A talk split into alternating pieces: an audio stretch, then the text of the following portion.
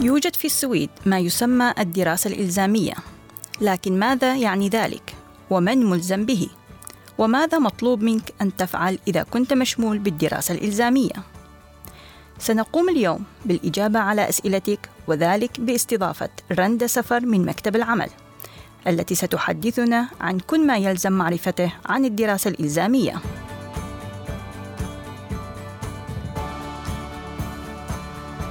والآن سنتحدث عن الدراسة الإلزامية. معي في الاستوديو رندا سفر من مكتب العمل. رندا لديها معلومات كثيرة عن الدراسة الإلزامية. أهلا وسهلا بك رندا. شكرا. قبل أن نبدأ الحديث عن الدراسة الإلزامية، من الجيد معرفة ماذا تعني الدراسة الإلزامية. إذا رندا، ما هي الدراسة الإلزامية؟ نعم، كلمة الدراسة الإلزامية كلمة صعبة قليلا. إلزامية تعني إنه شيء يجب على الشخص الالتزام والعمل به. على الشخص المشمول بالدراسة الإلزامية أن يبدأ بالدراسة. إن الدراسة الإلزامية تحق للأشخاص القادمين الجدد إلى السويد. الهدف من الدراسة هو تسهيل عملية الحصول على العمل. إن العثور على العمل في السويد يكون أسهل في حال إذا الشخص لديه دراسة. نعم بالتأكيد. يحتاج المرء في السويد إلى أن تكون لديه دراسة للتمكن من التقدم للعديد من الوظائف. تحتاج على سبيل المثال إلى الدراسة كي تتمكن من العمل كمساعد ممرض أو تربوي أطفال أو نجار. ممتاز. الآن أصبح لدينا معلومات أكثر. والآن يمكننا التحدث عن من هم التابعون إلى الدراسة الإلزامية. رندا، هل تستطيعين إخبارنا أكثر عن ذلك؟ نعم، الدراسة الإلزامية تشمل بعض الأشخاص التابعين لخطة الترسيخ. الدراسة الإلزامية تحق فقط للأشخاص الذين لديهم دراسة قصيرة من البلد الأم وأن يكون تقييم مكتب العمل هو إن العثور على العمل سيكون أمرا من الصعب على الشخص خلال فترة خضوعه لخطة الترسيخ. هل تستطيعين إخبارنا ماذا تعني دراسة قصيرة؟ المقصود بالدراسة القصيرة هنا إنك لم تقم بإنهاء المرحلة الثانوية لربما كنت قد قطعت دراستك الثانوية قبل الحصول على الشهادة الثانوية أو لربما كنت قد درست بعض السنوات في المدرسة أو إنك لم تدرس في المدرسة مطلقا حسنا إذا كان الشخص مشمول بالدراسة الإلزامية ماذا يحدث؟ خلال فترة وجودك ضمن خطة الترسيخ تقوم بالمشاركة في النشاطات. إذا كنت تابعا إلى الدراسة الإلزامية فإن نشاطاتك عندها تكون عبارة عن دراسة. سوف تدرس وقتها إسفي اللغة السويدية للمهاجرين، دورة المجتمع السويدي، دراسات في المستوى الابتدائي الإعدادي أو الثانوي في مركز دراسات البالغين التابع للبلدية الكونفوكس أو مركز دراسات البالغين ال folkhögskolan جيد. هل تريدين التحدث أكثر عن ما هو ال Komvux أو مركز الدراسة للبالغين؟ إن ال Komvux هو مركز دراسات البالغين التابع للبلدية. أي إنه مركز لتعليم البالغين. إن ال folkhögskola هي كذلك مدرسة البالغين. قد يتعلق الأمر في كل من ال Komvux وال folkhögskola بدراسة المواد التي يدرسها المرء في المدارس الابتدائية الإعدادية والثانوية في السويد. إن مثالا عن هكذا مادة هي مادة الرياضيات. قد يتعلق الأمر كذلك بدراسة مهنية أو دراسة تعزز من مهارتك في استخدام الحاسوب الكمبيوتر. تتعلم في دورة مهارة في استخدام الحاسوب. المزيد حول كيفية استخدام الحاسوب والإنترنت. جيد جدا. والآن أريد الكلام عما سيحدث. إذا كان الشخص مشمول بالدراسة الإلزامية كيف أعرف ما هي الدورات التي يتوجب علي دراستها؟ عندما تقوم بالاتصال ببلديتك تضعون مع بعض خطة دراسية أي أي دورات التي يتوجب عليك دراستها دراستها إن الأمر يختلف من شخص لآخر فيما يخص الدورات التي يتوجب عليه دراستها. يتعلق الموضوع كذلك بالبلدية التي تعيش فيها. تختلف الدورات من بلدية لأخرى. حسنا ماذا تعني الدراسات المهنية؟ الدراسات المهنية هي الدراسة التي تتعلم منها مهنة. حيث يمكنك العمل بهذه المهنة بعد إنهاء الدراسة. جيد جدا. ما هي أنواع الدراسات المهنية المتوفرة إذا؟ هناك الكثير منها، قد تكون دراسة لكي تصبح شخص مساعد ممرض، عامل بناء أو طباخ مثلا. صحيح. في ال Komvux يستطيع الشخص كما ذكرتي أن يدرس دورات أخرى غير الدراسات المهنية ذكرت الرياضيات ودورات الحاسوب قبل قليل.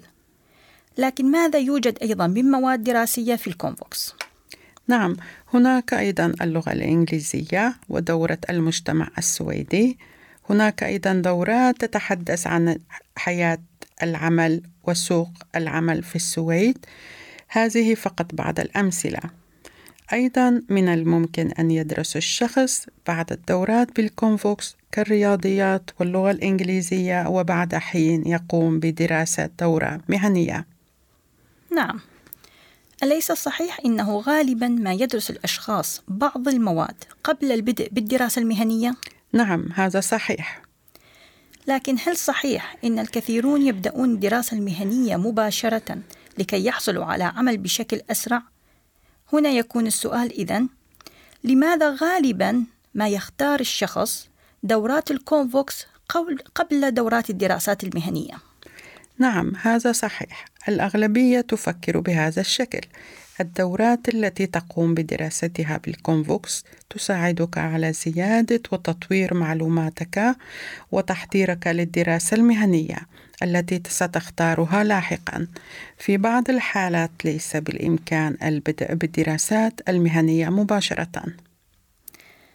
العديد يعتقدون إنهم ليسوا بحاجة للدراسة مطلقا وإنه من الكافي إنهم يريدون العمل بأسرع وقت ممكن. وإنه فقط يكفي أن توجد الرغبة للعمل بأسرع فرصة ممكنة. ما هي وجهة نظرك أنت؟ نعم، إنه من الجيد أن يرغب الشخص في الحصول على العمل سريعا. وإنه قد يأخذ الكثير من الوقت إلى أن يكمل الشخص تعليمه، هذا حقيقي. لكن في السويد تشترط أغلب الأشغال أن يكون لديك شهادة دراسية، شهادة في مجال معين. مثلا تحتاج إلى شهادة كي تستطيع العمل كمساعد ممرض تربوي أطفال أو نجار. إذا لم تكن حاصل على أي شهادة تعليمية سيكون بإمكانك فقط البحث عن نسبة جدا قليلة من الأشغال المتوفرة. بقية الأشغال جميعا تشترط أن يكون لديك شهادة.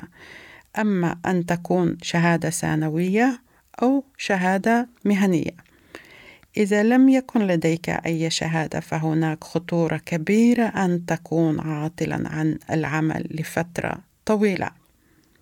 بالطبع هناك فرصة أن تحصل على العمل حتى أن يكون حتى وإن لم تكن متعلما ولكن أو حاصل على شهادة.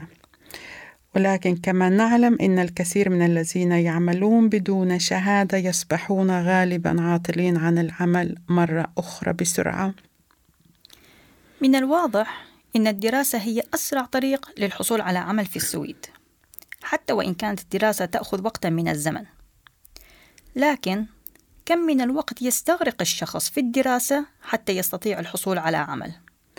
هناك اختلاف كبير فيما يخص الوقت لذلك لا يمكنني إعطاء إجابة محددة. لكن عندما تتصل ببلديتك ستحصل على المعلومات اللازمة فيما يخص الدورات التعليمية التي يمكنك الالتحاق بها. وبهذا تكون قد حصلت على معلومات أكثر حول الفترة الزمنية للدراسة. حسنا. إذا على الشخص الراغب في الدراسة الاتصال ببلديته لمعرفة أي من الدورات الدراسية يمكن الالتحاق بها ذلك جيد لكن عندما يبدأ الشخص بالدراسة ماذا عن الوضع المادي أو المالي؟ هل يحصل الشخص على تعويض مادي عندما يدرس ضمن الدراسة الإلزامية؟ نعم تحصل على المال عند قيامك بالدراسة لأنك ضمن خطة الترسيخ. لذلك تستمر بتقديم طلب الحصول على التعويض المالي عن خطة الترسيخ لدى صندوق الضمان الاجتماعي. جيد. إنه أمر سهل.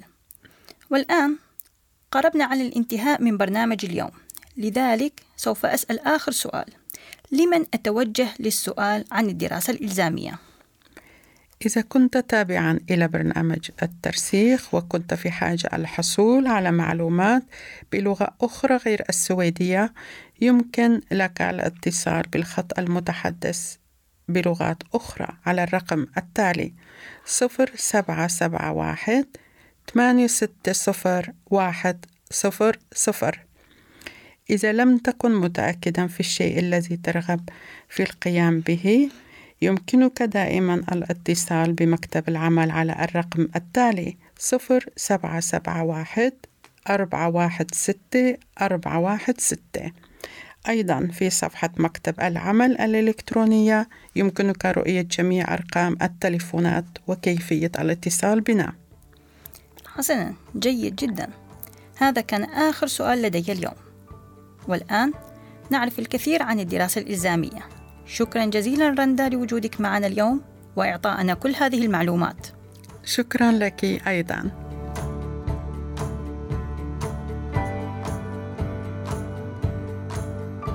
لقد استمعتم إلى التسجيل الصوتي لمكتب العمل الدراسة الإلزامية مع رندا سفر وأنا رؤى أيوب.